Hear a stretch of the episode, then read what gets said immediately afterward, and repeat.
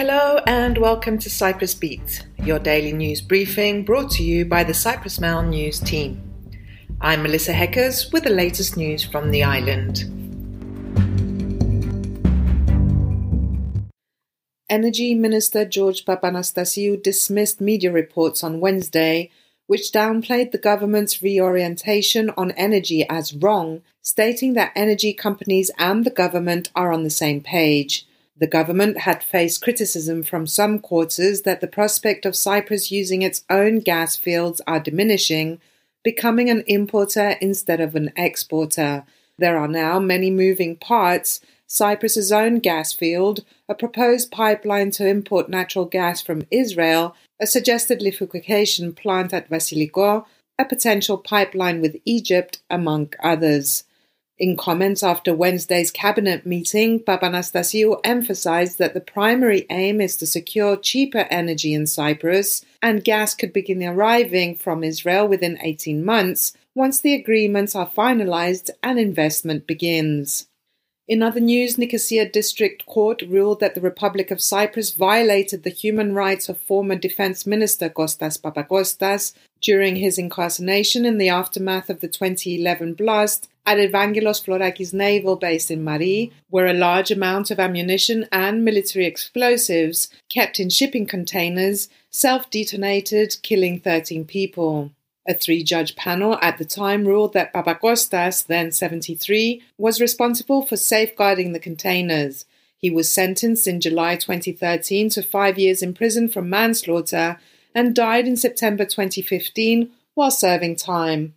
According to a press release by his family's lawyers, Papakostas' family has won a lawsuit against the government validating their claims that the former defense minister had been unjustly treated during his imprisonment. The court awarded damages of 20,000 euros for human rights violations. Moving on, authorities said preventive measures are being taken following an outbreak of sheep and goat pox in the north, with the island's veterinary services confirming that it will be inspecting livestock and enforcing a ban on movement of animals as a precaution. On Wednesday afternoon, a statement from the veterinary services confirmed that a zone has been designated for on site inspection of animals and disinfection of vehicles. Additionally, spraying of vehicles at crossing points is also planned. All sheep and goat farmers are invited to immediately inform the veterinary services district officers in case of increased deaths or suspicious symptoms. Elsewhere, the Council of Ministers on Wednesday approved the establishment of a National Security Council, as confirmed by government spokesman Konstantinos Letimbiotis. Members of the National Security Council will be tasked with briefing the President and the Cabinet on issues concerning national security, defence, and foreign policy, as well as negotiations for a solution to the Cyprus problem. Moving on, the beaches of Argaka, Yialia, and Pomos have received the coveted Blue Flag Award for quality. It was announced yesterday. 18 Paphos beaches have now been distinguished with the award, the Tourism Development Organization said. As a result, Paphos won the 2022 2023 European Silver Coast of Quality Award and is included in the top 100 green destinations in Europe.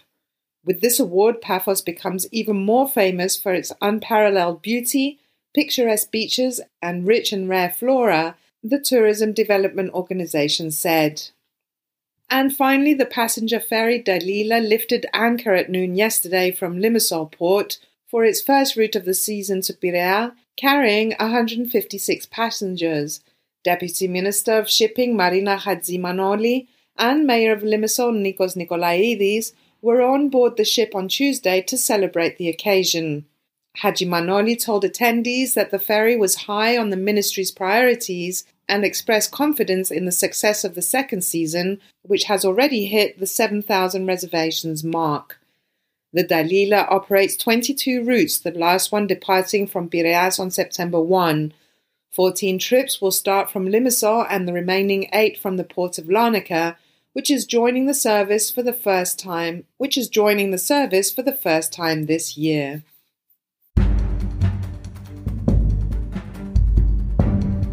And that's all we have time for today. Thank you for listening. Cyprus Beat will return tomorrow, and as always, for more information, news, and analysis, visit cyprus-mail.com.